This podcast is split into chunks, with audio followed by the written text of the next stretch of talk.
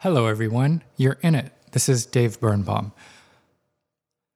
If you want to own a little bit of Bitcoin, or maybe a lot of Bitcoin, and frankly, who wouldn't?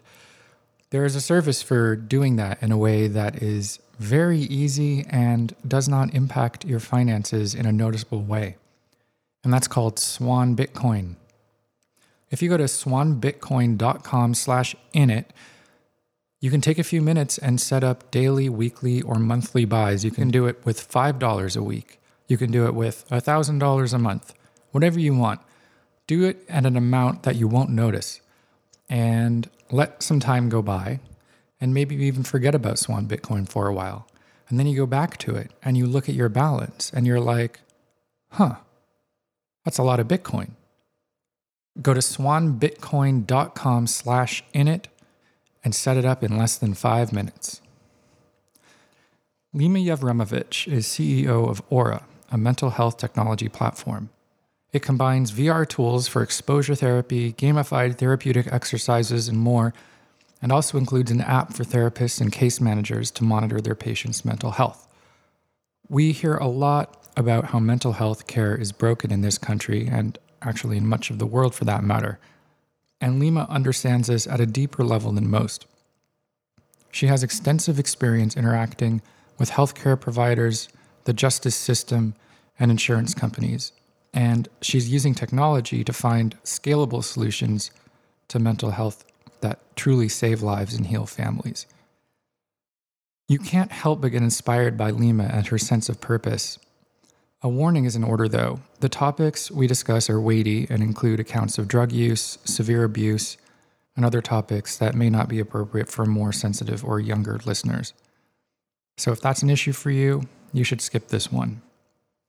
So, we talk about Aura and how it's used in mental health facilities, how biofeedback is integrated into mental health assessments, how video games can be designed as therapeutic exercises, and how mental health professionals are increasingly using data to better inform insurance companies and healthcare providers and themselves about the needs of their patients. We talk about how technology is a scale enabler for mental health services so that they can reach more people. Boundaries and how critical boundaries are for a healthy and happy life, and how virtual technology can help people find and develop strong boundaries. We talk about conservatorship, incarceration, and the homelessness crisis in the US and Los Angeles in particular. I have to mention before we move on that there is some breaking news regarding this episode. Firstly, the woman who you're going to hear discussed, named Amanda, has, since we recorded this show, passed away. I have no details on that. You're welcome to do your own research. The other thing worth mentioning is since we recorded this, the controversy surrounding Britney Spears and her conservatorship has really exploded into the mainstream. But Lima does offer a valuable perspective on that. And so I hope this discussion will move the conversation forward in a constructive manner. So here we go Lima Yevremovich. So, my name is Lima Yevremovich. I'm the founder of Aura, a digital health startup that really focuses on allowing mental health therapists and clinicians to treat mental health like physical health. So, what this means is that we use data to allow the therapist to see how a patient is feeling. It's not just based off of self reporting, it's based off of a very intricate evaluation of the overall patient so that we don't have a one size fits all treatment. So you're you're collecting data through an app which is Aura or Aura, sorry. Aura. No, no problem. Yeah. No, so how does how does it work? How does Aura work? Yeah, so the way that it works is we have two products um, and then the patient portal. And the patient portal is where all of the data actually goes. So it it's it's where the mental health professionals are able to log in and see what's going on with each patient. The first product is a virtual reality product. So while you're at a treatment center or while you're doing a therapy session in person with the mental health professional, what ends up happening is they use a belt and they are able to track your biofeedback. So heart rate, distress levels. We can also detect craving levels. If they use virtual reality and they put a drug of choice in front of you, um, obviously it's not ethical to put meth in front of you. But if right. you put virtual meth, then oh, wow. it becomes uh, virtual reality exposure therapy. And I think the uh, the best, most well known case and one we've used it is um, we've had a patient. Her name is Amanda. I discovered her on the YouTube channel Soft White Underbelly, and um, she was homeless on Skid Row. Had an extreme amount of trauma from a lot of sexual abuse, a lot of drug abuse, um, and some mental health, some severe mental health issues that she had been struggling with. We put her in a long-term program mm-hmm. and we we've also been using virtual reality with her.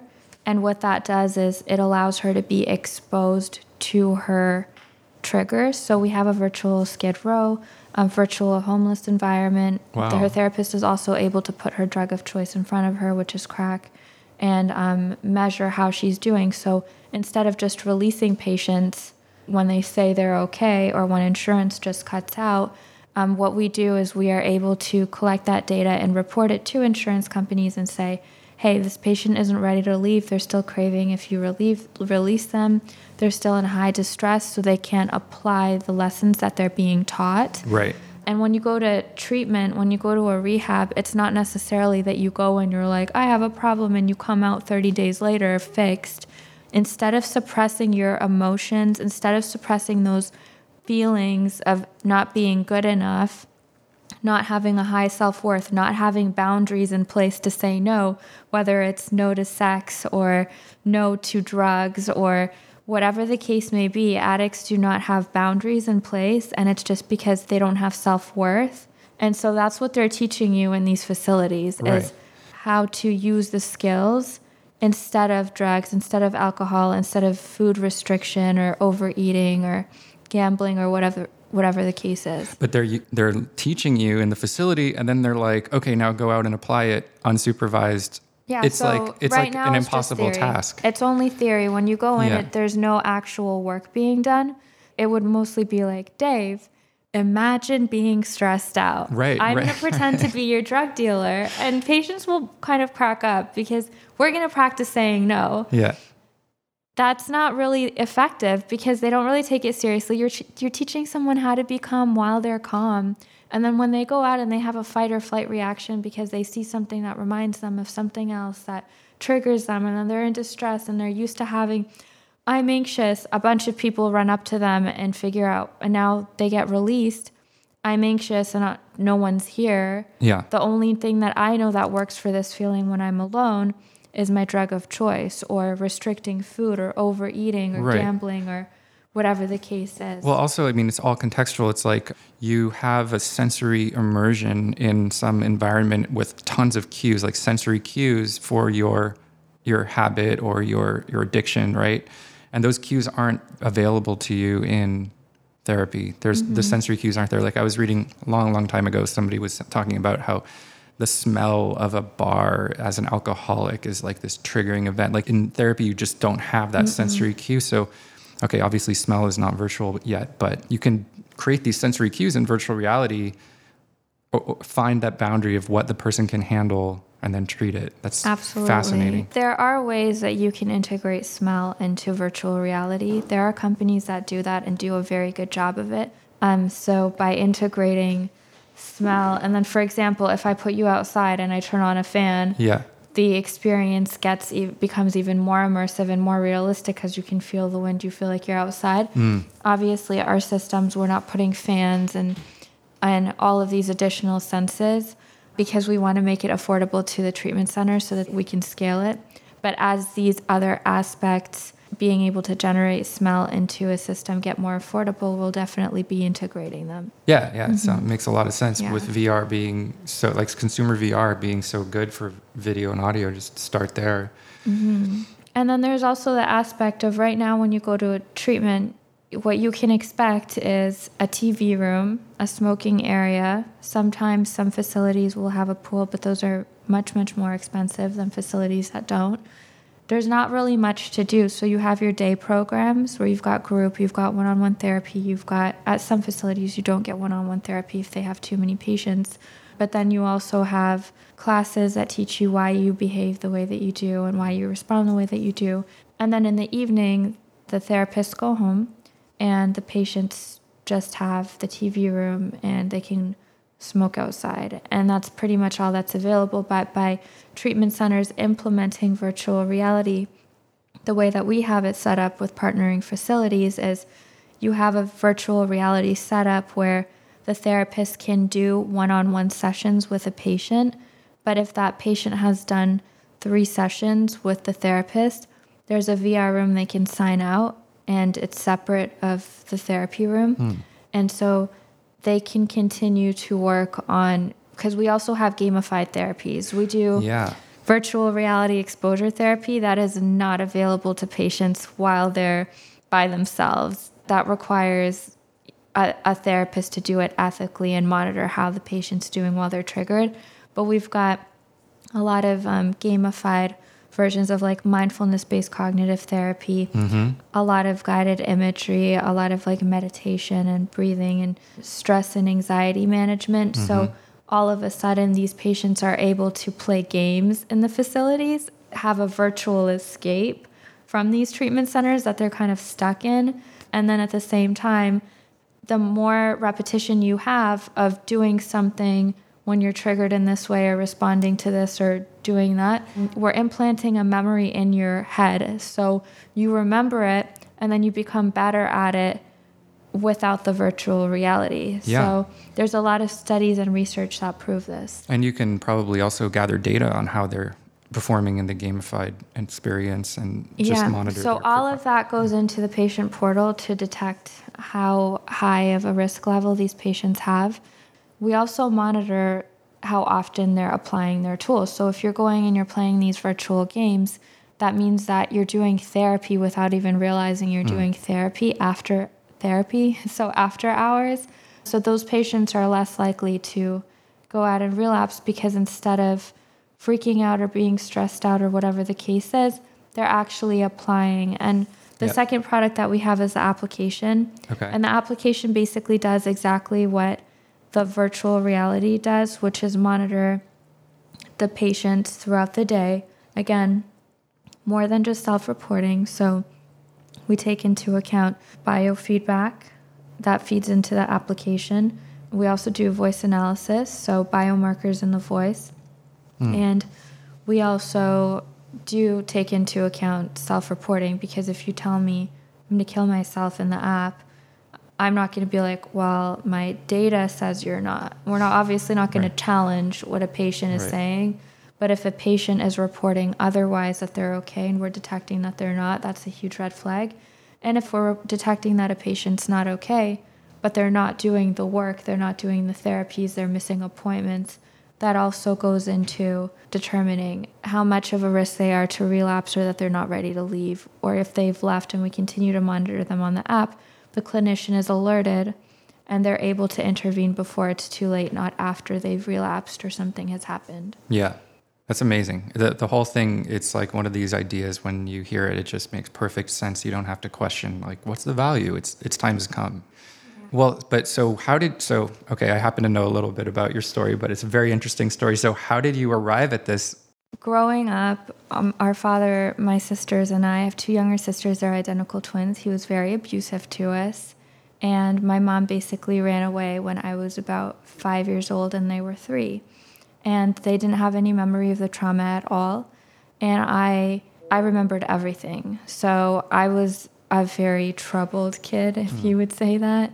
Nothing unique. I was the same as any other kid that just hung out with the wrong kids at school and got in trouble and you know, the standard story. But my sisters were the perfect kids. Like they never had any issues, never had any problems, were in all the, on all the sports teams, never touched drugs star athletes, straight A's. They came to LA in their early 20s to be actresses. My mom had this rule you can't leave unless you graduate from college. You have to get a university degree. That's what she told them. So throughout their college years, they weren't partying or doing anything. Uh, one of them worked three jobs, the other one worked two jobs. They took summer classes. They got their degree in um, kinesiology in two years. So they they took as many classes as they could, and they also saved up money to move to LA. So when they first came here, they were living in a hotel and they could afford to. So they weren't struggling by any means because they had invested in the prospects, and so they were very successful when they were when they were here. They were living purely off of income they were making as actresses. Hmm. And then suddenly they began to have mental health issues, and that's where the biggest problem started with them. And for me, in the meantime, on the other side, I had a lot of things that I had struggled with growing up. And I had a close group of friends that weren't exactly the best people in the world, but they were like what I would consider family. Mm-hmm. One of the people I idolized so much, and I told myself, I want to be just like this person. And he just became so miserable and he started taking drugs and abusing them and just fell apart. And I kind of feel like I got to see what my future would have been if I had gone down the same route that he went down. That was my biggest wake up call. And, and it doesn't sound that significant unless you were actually there. It was very traumatizing, um, the things sure. that I saw yeah. happen to this person.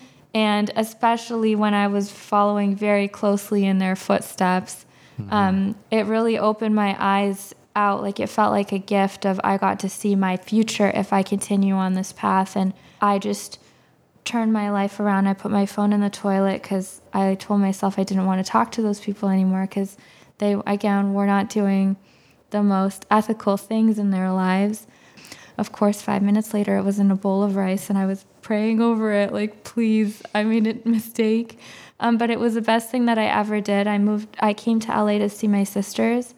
I just had a fresh start, and I decided that I was going to take the lessons that I had learned in the path that I was going, and I was so fortunate to turn my life around um, and teach other future Limas out there not to make those same mistakes. And so the way that I was going to do that was using technology to scale mental health care because I was always so angry and I didn't really have tools. And my drug of choice was really high risk behavior. I always did things I never really cared about what happened to me. I didn't care about who I hung out with or whatever the case was. And even though I wasn't so much addicted to an actual drug or alcohol. It was the fact that I just didn't have self worth and I thought I had confidence, but I actually had a gigantic ego. Mm. Um, and I learned the difference between confidence and an ego. I think mm-hmm. that was my biggest lesson. When that happened, I learned that I actually didn't have confidence, which means I didn't have any self worth. And that's why I was hanging out with people that I wouldn't say I'm better than them. Um, I don't believe in being better than anyone, but I would say that that they were not making good decisions, and so and the reason that I was hanging out with people like that was because I didn't have value of myself, and that is the core fundamental factor of people that have a problem with addiction or even people that are controlling. Like if you're controlling of your girlfriend or of, of your wife or your husband or whatever it is like it's because you're not in control of yourself because you don't have you don't feel good enough so you need to control that other person. So mm-hmm. there's so many ways to self-medicate that people don't realize. It doesn't have to be drugs or alcohol. It literally is two things that can save your life and can fix you and it's having boundaries and being happy with yourself and that's it. And as soon as you have those two things you don't need to have a drink to loosen up and talk to people when you're hanging out with friends or you don't need to be a social s- smoker or you don't need to go shopping when you don't have the money to pay for a new outfit. You know you don't need to find a way to make yourself feel better because you're content. People that are always chasing happiness don't realize that happiness is not a real thing to chase because it's a feeling that lasts in a moment. Like if I won the lottery and if I ate a chocolate cake, I would be happy. Mm-hmm. Like I'd be happy with a chocolate cake. I'd be happy with a lottery. Like the happiness is going to fade. It doesn't matter what you do. But the point is, if you're content with yourself, you have the satisfaction. You don't have to wait until I get there. obviously Aura is a small business. It's a startup, which does not make me rich. It doesn't mean that I'm living in a mansion and I'm I have everything going for me. It means that I have a really good idea and I'm very very passionate about it and I'm willing to eat ramen noodles and do whatever it takes to make it happen. Yeah. But I'm not going to be happy when it's big and it's in everybody's home. Right. I'm content with the fact that I get to work towards making sure everyone has access to it and that I get to build it up. Wise words. Thank you. Yeah. No, but the boundary thing is interesting. So, if one of the keys to happiness is boundaries, um, some of us are blessed with a sense of boundaries. Others have to develop a sense of boundaries. Like, how do you, where do you find your boundaries? It really starts out at, in in childhood. So people think that abuse is just if you beat your child or if you know sexual abuse or whatever. Um, abuse can be too much control or it can be not enough control. So setting healthy boundaries for a child is going to set up their future for them to make decisions when you're not around. Mm-hmm. And that happens when if you don't give a kid structure and if you don't say no to the kid and they're just doing whatever they want as a teenager and into adulthood, they're going to not understand those things and they're just going to do whatever they want and end up hurting themselves. Hmm. But if you take too much control from a kid and you just say no to everything, that kid is going to be very codependent on people can, kind of controlling and they're going to break away from that. So, kind of having that middle line, the worst thing that you can do is not allow the kid to say no for themselves. So, everyone's mm-hmm. like the terrible twos, they don't want to do anything. That's actually really good. If a kid is saying no to you, you should be so happy. If a kid is constantly saying yes, that's scary because Right. you want them to think for themselves and you want them to feel like they can depend on you. That's why you set boundaries for them. You don't let them do whatever they want because they need to feel they have somebody that knows and is in control when they need it, but they also have that middle line where they can make decisions for themselves. So if you don't want to eat right now and you're saying, no, I'm going to respect your decision and you can eat later, Yeah. um, instead of forcing you, that's really where they start. But if people don't have those boundaries, what ends up happening is they feel lesser than because they feel like they can't make decisions for themselves. And that when they don't know how to say no, if they're uncomfortable with a situation and they go with it anyway, then afterwards they feel bad about the result of that situation and they didn't want it to happen. But because they didn't voice their concerns, the other person didn't understand, or one thing led to another, or whatever the case is, or the person pushed something onto them and they accepted it. It's not like they held it. So, a lot of times, like for example, with sexual abuse, because I deal with this a lot with the people that I work with. Um, and again, I'm not a therapist, but I've done case management for patients. I have a really strong relationship with a lot of different treatment centers. The girl from Soft White Underbelly, Amanda, that I've been helping, I've been doing her case management and aftercare planning. So I'm very familiar with what is the best place to place somebody depending on what they voiced out to me. And the thing that I hear the most in terms of sexual abuse with women is um, they didn't feel comfortable with the situation. They didn't know how to say no. It happened, even though like somebody keeps pushing and trying to make advances on them, and then they just give in because, again, they don't have these boundaries. And then they feel guilty, like it's my fault because they didn't hold a gun to my head Right. but I didn't want to do it. So is it rape? Is it not? But then it's not rape. It's my fault because even though I didn't want to do it, I still did it because he didn't force me to. I still did it. And so then they end up in this conflict of I hate myself because all of these guys can just come in and out and I'm just like nothing. Like I just don't have any choice. Right, and so yeah. you need to empower these people of like, yeah, you do have a choice. And so then goes into drug addiction, which is I just want to bury this deep down inside me and not think about how I feel about myself. So I'm going to use this drug of choice or I'm going to restrict food or whatever. And a lot of times with eating disorders, sexual abuse is very common. They just stop eating or they overeat. Mm-hmm. It's really important to feel like you have that ability to say and the confidence to say no, whether it's for drugs, whether it's whatever the case is. That's really at the core. But like you can't do that if you don't have if you don't have any self-worth because it's like I'm making that person feel bad. If I say no to them, what are they going to think of me? That means that your self worth is dependent on what that person thinks of you. Mm-hmm, mm-hmm. Um, so if you have no self worth, you have no boundaries. But what is really important to understand is you don't owe anybody your time. You don't owe anybody really anything unless you want to. Mm-hmm. Um, you don't even owe somebody a phone call if you don't want to talk to them. Like those that those are boundaries. Not answering the phone when you don't feel like talking is a boundary. Yeah. But some people just don't have any, and that's that's the core. Wow. Yeah, that's totally true. I mean, especially in hyper media society, everybody's Mm-hmm. competing for your attention. And it's a revelation to realize that you you get to choose what you give attention to, no matter how much a company or somebody on social media is screaming at you to click on this or touch this or do this. You just don't have to. Mm-hmm. But they're using every tool at their disposal to try to get you to change your behavior.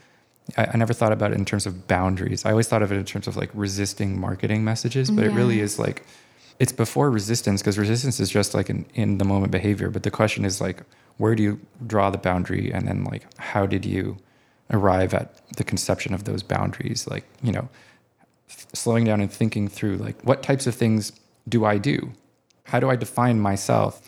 It also occurs to me that some of the struggle with reining in impulsive behavior is like having a clear understanding of the the consequences of it in the moment you know you just forget about the consequences in the moment that you that you were tempted to do an impulsive behavior mm-hmm. maybe a virtual reality could also somehow bring that reality that hypothetical reality of what will happen if you cross a boundary into your sensory reality Absolutely. So, virtual reality allows for you to implement certain things that might have severe consequences in the real world, mm-hmm. but do those things in a safe zone with a mental health professional. And so, a lot of the content that we do with Aura's virtual clinic is heavily focused on impulsive behaviors mm-hmm. and retraining your brain to think differently and make different decisions. Yeah. No, but so because you mentioned like putting a drug of choice in front of somebody, but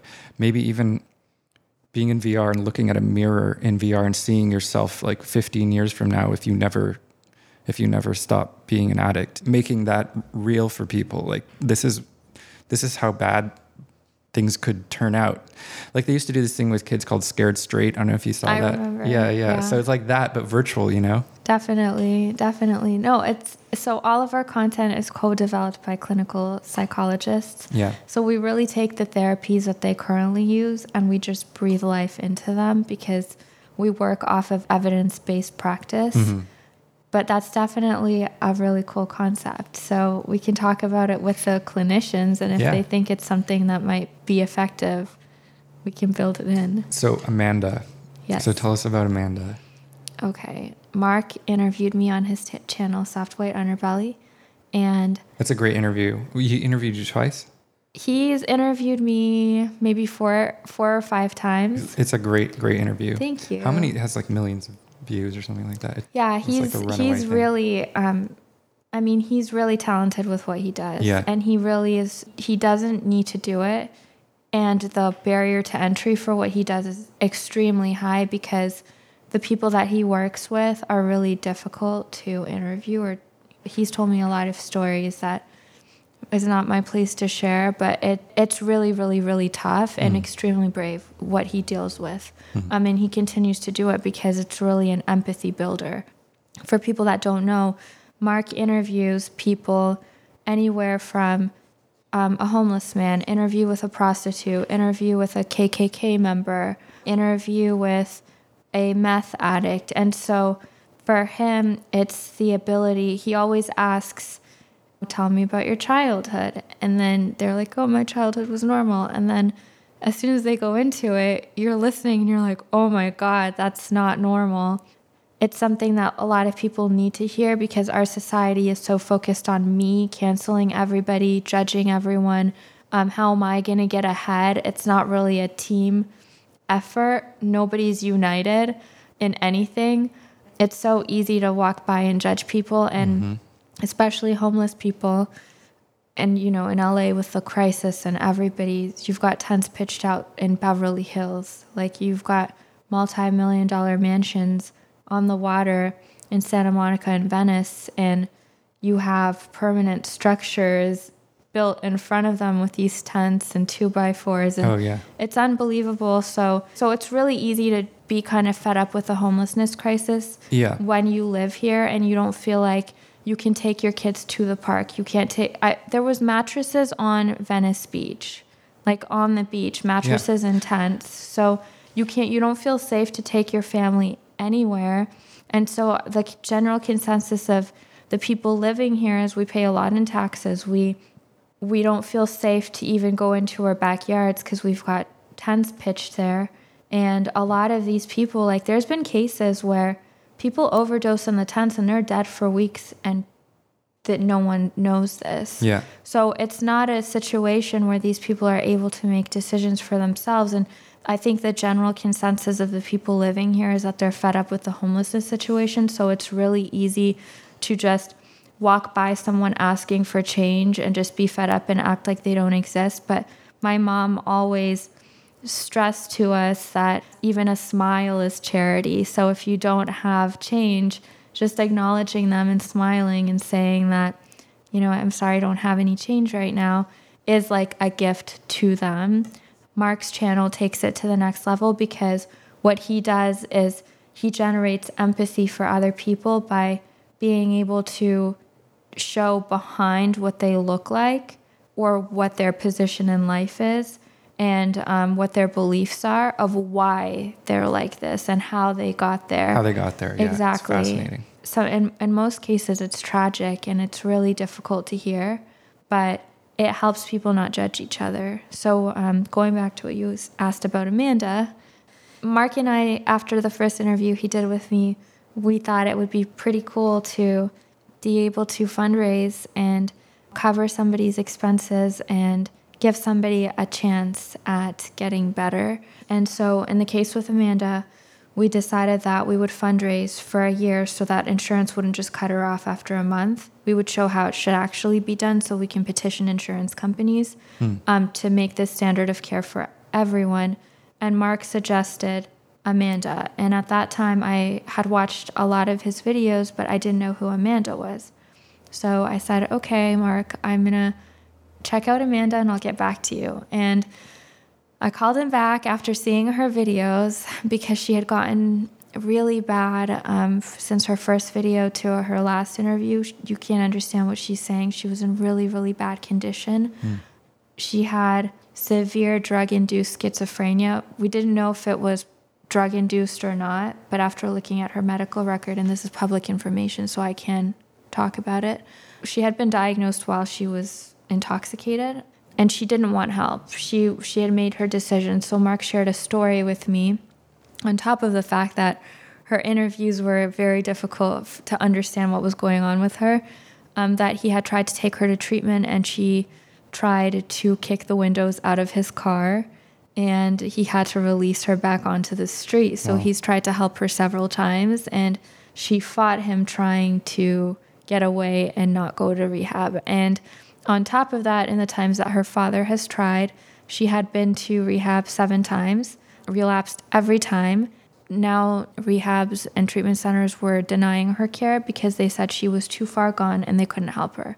Based on that, I called Mark back and I said, Hey, Mark, do you have anyone else that might want to do this? because this is going to be really challenging and Amanda doesn't want help. So it's going to take a lot of creativity to get her into treatment um, and to actually have her heal because you're forcing someone to go that doesn't want to go. Yeah. And on top of that, the forcing part is going to be really challenging. Right. Um, because it takes a lot to prove that someone is not in a mental state to make their own decisions where you have to make it for them. In order for the state to take away the rights of that person to make their own decisions, it takes a lot of evidence, a lot of work, a lot of a lot of energy, mm-hmm. period, lack of sleep. So Mark told me that there are people that are willing, but that if I'm so confident in what I'm doing and that I oh can gosh. help and that I believe that I can help anyone, that I should be able to help Amanda. Wow. But he didn't say it like that. but threw the he, gauntlet down. He, he said, if you can help Amanda, you can help anyone. Right. And you're going to give people so much inspiration that someone that was so severe was able to heal, then anyone can be healed. Right. After that conversation with Mark pumping me up, I was like, okay, Mark, I'm going to take it. So we went in that direction. And what ended up happening was Amanda had attacked her father with, with a pipe, and um, Mark instructed him to call the police. And so when I had access to Amanda, she was severely beaten, violently raped, had lost all of her teeth in the front of her face, and she was very malnourished and very underweight. And so at that point, she was in jail. And typically, what they would do is they would either release her, so release her back on the street because this wasn't the first time that she was arrested, but because she had attacked her father with a weapon, um, they considered that to be a felony. And so they were offering three years in jail for someone with a mental illness. And that is like the most mind blowing thing to me because a lot of times our system focuses on punishment over treatment and it just becomes a revolving door. Mm-hmm. Um, so again, this was not the first time Amanda had been arrested, and three years in jail for someone that's really, really struggling. You know, as a regular case, it would have easily been like another person just thrown into the system. Mm-hmm. Um, and so, yeah, Amanda, she's probably never coming back out out from that. I mean, if she yeah. if she does come back, she's gonna go back into jail. She's gonna right. be go back on the streets. Like you're not helping you're not helping the situation, the root cause. Yeah. What ends up happening is I went to court and I had um, petitioned for Amanda to I was trying to get what's called an LPS conservatorship. And what that does is uh, it allows for the conservator to make all of the decisions on behalf of the conservatee, which in this case, the conservatee would be Amanda and the conservator should preferably be a family member.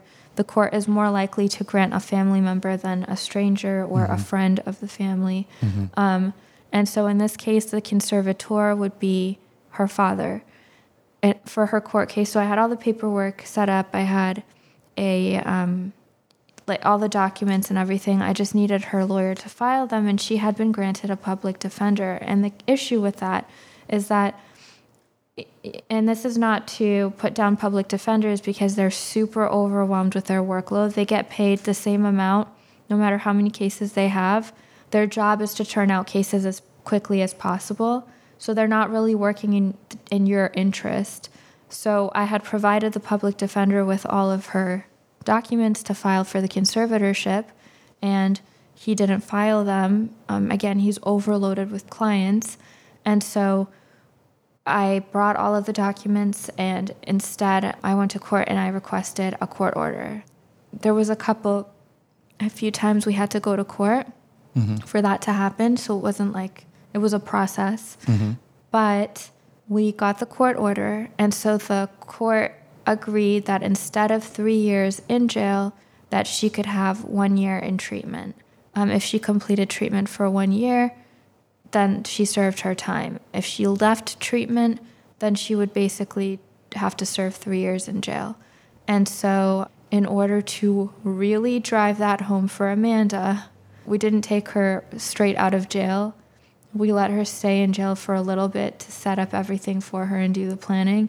And I spoke to her a couple times, like, hey, if you leave, you're going to end up back here. Do you understand? Mm-hmm. Like, you want to get out of jail if we take you out of jail, you're going to come back here. Like, make sure you understand how awful and how much you don't like this environment so that you don't return. So, we really, really wanted her to understand that her actions will have consequences. Being on the street is not an option when she leaves. Right. and she'll end up back in jail. So that was like a constant thing that I was really focused on her understanding. Well, that's the big step is like getting her to want to want to be in treatment. And that's the that's the point that a lot of people don't understand. So they think that when you take someone's freedom away to make decisions, when that person's making bad decisions, you don't really have a choice. Like for example, if I try to kill you, Dave, um, then I'm probably going to go to jail if I succeed or if it's an attempted murder because I tried to hurt another person. But if I try to kill myself, I'll be held for 72 hours and released. But hmm. that is another person that I'm trying to kill. Right. So somebody that is trying to hurt another person, even if that person is themselves, should not be making those decisions and be running wild and free. And people will never really truly understand the significance unless they have a family member that's really struggling. Hmm. So my uh, my my messages have been blowing up about Britney Spears' conservatorship. I know that you mentioned to me that you didn't know anything about Yeah, it. yeah, I yeah, actually okay. didn't know anything about it until I got like a thousand emails about oh it. Oh my god, when did this happen? Um, is this so- recent? This is so um there's like a a documentary, quote unquote. It's not really Oh. a documentary. I would call it a smear campaign against the family. It talks about the details of Britney Spears' conservatorship and there's a free Britney mu- movement. And based on that, a lot of people try to attempt to do a free Amanda movement against me. oh um, my gosh. What people don't understand is number one, that documentary does not interview the family. You don't know if Britney has a mental health diagnosis, that's private information. You don't actually know the intricacies of what's going on. And everything in that, like I hate to call it a documentary because I it's not. A documentary is providing you facts and information and science, and that's all speculation. It's literally like a glorified, you know, TMZ video Right. that's being released and hyped up. Mm-hmm. And so some people should not be making their own decisions. And one of the things that were highlighted was, you know, she had the incident where she shaved her head. She had the in- multiple incidents where she was going out and she lost her children because of that. And there were other incidents that happened while she was going out that were caught on camera that were inappropriate for mother or someone with a sound state of mental health. Um, and there was a lot of alleged alcohol and drug abuse that was going on in the tabloids at that time. And that resulted in her losing custody of her kids. So, for her father to put a conservatorship on her was to get her career back up to the top where it was. She started working again after that. She got her kids back after that. And at the end of the day, we've become a society where it's guilty until proven innocent. And if I say that Dave did something, then Dave's entire life is going to fall apart, but no one has to prove it. Right. And so it's really important that we, the people that are just the viewers, are allowing the courts to decide with all of the information that we can't see if this is an appropriate decision for that person or if not. And the same thing with Amanda. I wouldn't be able to get the court order or if there was if I were able to get the conservatorship, I wouldn't be able to get it if the court didn't review everything, speak to the doctors, speak to and it's not like you can just pay someone off because multiple people have to make those decisions and multiple people have to evaluate and agree and that conservatorship is reviewed on a re- on a regular basis. It's not like a forever thing. Mm-hmm. People with limited information and assumptions, we need to give that control back to the courts and to the families and respect people's privacy. And so, back to the situation with Amanda, um, what ended up happening was we got the court order. We put her in treatment. We did an interview with her on day 28. So, she had spent two months in jail. Day 28 of treatment, we interviewed her. In that interview, the whole time, and mind you, she had been clean for about three months at that time, but she had only been, she had only done 28 days of treatment. In that With, interview, with Aura? or just uh, we just put her into a program at that okay, point. okay. So we had put her into a program. You can't really do virtual reality with someone straight like with with Amanda's case. So the therapists they have the ability to like really track how you're feeling and all of that. Mm-hmm. But in Amanda's case, like when you have someone with a severe mental illness or someone that's struggling a lot, the first few weeks they're really detoxing and they're really feeling bad. And so on day 28, we did an interview with Amanda and we hadn't put her in virtual reality at that time because there was no need to. It was way too early to. We can monitor a patient, but we don't need to trigger her when she's already craving a lot. She's already talking about how much she's Sure. craving. Sure. So um, throughout the entire interview, she was talking about how much she was craving crack and how much she misses it, but she knows that it's bad for her. And, you know, she knows that she shouldn't do it again, but she can't stop thinking about it. So that was the majority of the interview. And that's typically when we release patients. But Amanda also had two months to detox before that in jail. Most patients just get in and out that was a monumental piece in my my opinion because it really demonstrates to insurance companies the relapse rate is 90%, you're covering 30 days of treatment. Yeah, it's expensive to pay for, but if you pay for a longer stay, these patients will not relapse and you'll save money in the ro- long run. And that's what I really am working on documenting with Amanda's case. Um, so now Amanda has been 255 days sober. We just filmed an interview with her. She is such a superstar. So while I was at the treatment center, she noticed that there was a new patient and she walked up and she was like, Oh, are you new here? I'm Amanda. I just wanted you to know that if you need anything, you can always come to me. She wants to be a certified medical assistant. She said that she wants to help people and um, she went into a lot of details about why um, she has a lot of goals. She doesn't think about drugs anymore. She said that she went back and she watched her older videos on Mark's channel and that she was in tears um, when she was talking to me about it. She said she never wants to go back to that. She can't believe that that was her and that she's come so far.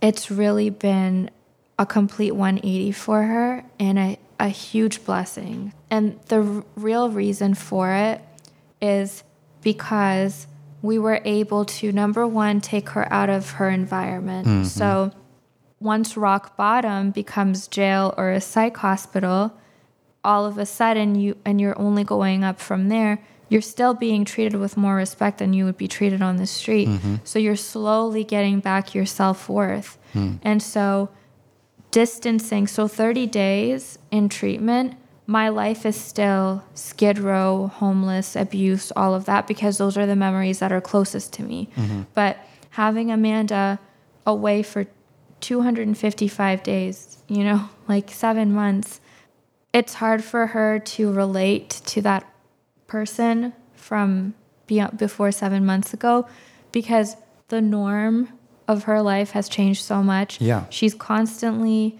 she's constantly respected. She's constantly making friends. The the staff loves her. So the fact that she has people like that in, in her life, the fact that she calls me often just to check on me, so to see how I'm doing. Wow. And um It's like she has so much self worth and confidence. She actually has a little bit to give out to others. at this point. Absolutely, absolutely. The fact that she's going around to people and she's trying to help help p- new patients. Yeah. Um, there's been actually a couple times, and a few um, therapists have shared this with me, and also some of the patients at the facility she's at, that um, patients have wanted to leave early and just give up on themselves, and she stepped in and and said like, why would you do that?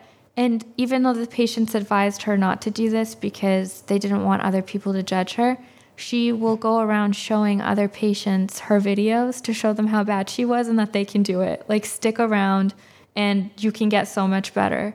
Um, so, not only does she have the confidence to cheer people on, but she can own up to where she was and she's proud of how far she's come. And exactly what you said, the fact that she feels like she can add value to other people, it's a huge deal. Yeah. Um, I guess what you were saying with the courts and, and trusting the process more, and the fact that even if you are in a psych hospital, you're getting more respect than on the streets. It's in conflict, I think, with this this idea, since all of the psych hospitals were closed down, that people should be free, right? There were like horror stories back then, like, you know, Nurse Ratched and everything. And so now the pendulum has swung so that you have entire tent cities of people. You can be free. You don't have to, you know, there's nobody that's going to tell you what to do. The pendulum has swung so far. And I, I feel the same way as you. It's almost like we have to find a middle way. Obviously, we, we can't have abuse in psych hospitals um, and hold people against their will when they shouldn't be there. But I mean, how do you determine that? It's really tough. That's right? exactly that's exactly going back to what we talked about earlier about healthy boundaries. Mm-hmm. The tents that are put on on the sidewalks, like they're treated like private residents. So if you hear screaming or yelling or whatever going on in there, police officers will not st- step inside. This is what I was told from from a police officer. Oh my goodness. They will not go inside because number one, it's super common. They hear it all the time. Number two, they're treated like private residents, so you can't go in without a warrant. Oh my so you literally have people being discovered dead in these, or there's constant rapes or a lot of drug exchanges. I used to volunteer on Skid Row often at the food kitchen there. And my mentality was, oh my God. And this was a while ago, like 2014, mm-hmm. when the homelessness situation was just in downtown. Mm-hmm. So it was Skid Row, and I think the population right now is 66,000 on Skid Row. I had my birthday party there. I had like a day where we all my friends came and we served food. So like I was a huge huge supporter of how do we resolve this issue early on. But before I would volunteer there, I thought, "Oh, those people probably don't know where to get help. That's why Skid Row exists because they end up in these situations and they just don't know where to find help." When I started volunteering, I realized that there so Skid Row is like a square block. Mm-hmm. And on each corner are massive, massive shelters and missions that are just dedicated to serving food and all of that. I used to volunteer at the LA mission. We would have so much food, so much extra food, because so few people would come inside hmm. that we would end up serving seconds and thirds to the same people that were there. We had very little people that would come in. And then you see, like, because they have massive windows, you'll see all the people outside, like, starving and super skinny and just falling apart, but they refuse to come in. And the reason that they refuse to come in is because they've all given up on themselves. They also offer rehabilitation programs in these missions, but it's not mandated. And then they also offer programs that you can go to. Yeah. And they do have people that sign up. So I used to be a part of that as well. And I, they had graduations and all of that. And it's incredible because they reunite people with their families after they've been homeless for so long Yeah.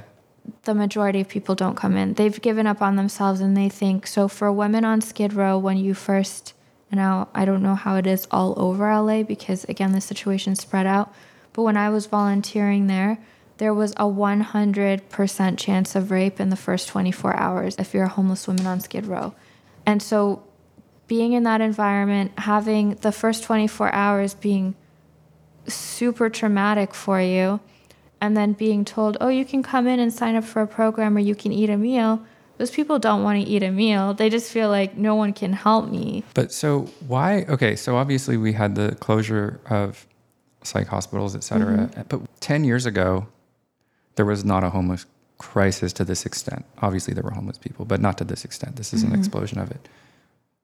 So everybody has a personal story, but overall, why did this happen now? I mean, some people try to look at it and say, we're going to build more housing. It's like, that's not the issue. You know what I mean? Like, there was not an issue before, now there is. It's, I'm not a religious person, but I want to use the word spiritual. Like, it's a really, it's like a, it's a crisis of, of boundaries, like you said, but like, wh- why at a cultural or societal level is there a crisis of boundaries? Because most of these people weren't locked up before. They so were? if you think about what happened, They weren't or were? They were. So They you were. so okay, But this is 10 years ago is, they were? This is what essentially happened. Okay. Okay.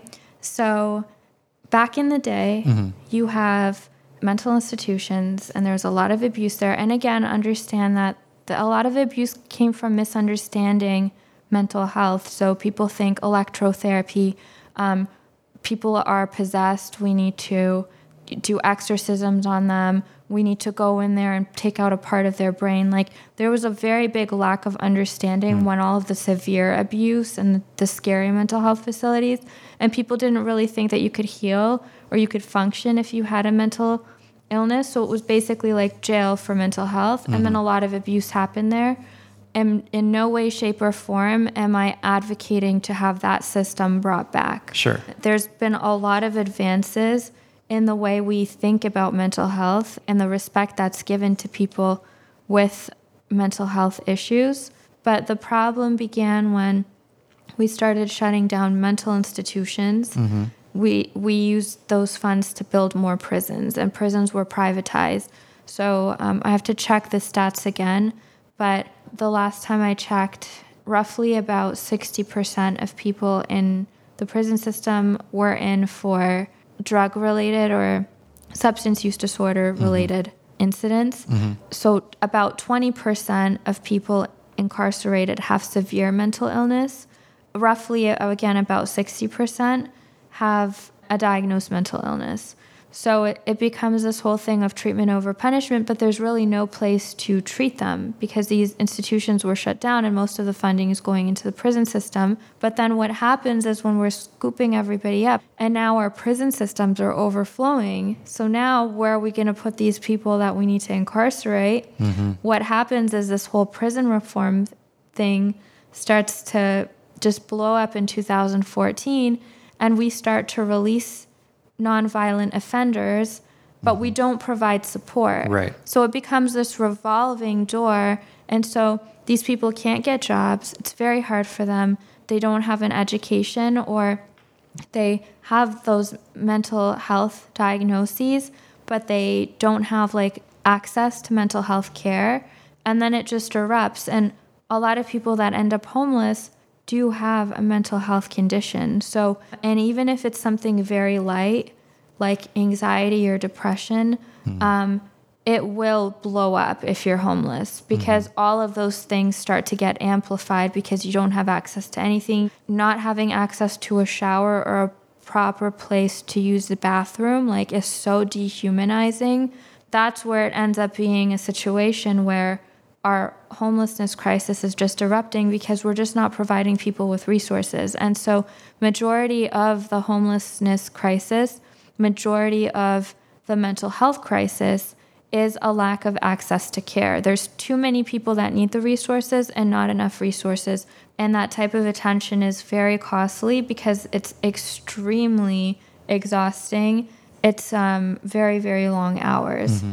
So it takes a lot to help people like that. And that's really where aura comes into play is being able to automate a lot of the things being able to have a platform that provides support and allows you to have a microscope over which patients are the highest risk and need the most one-on-one attention whereas other patients can benefit from just the access to resources or access to group group therapy.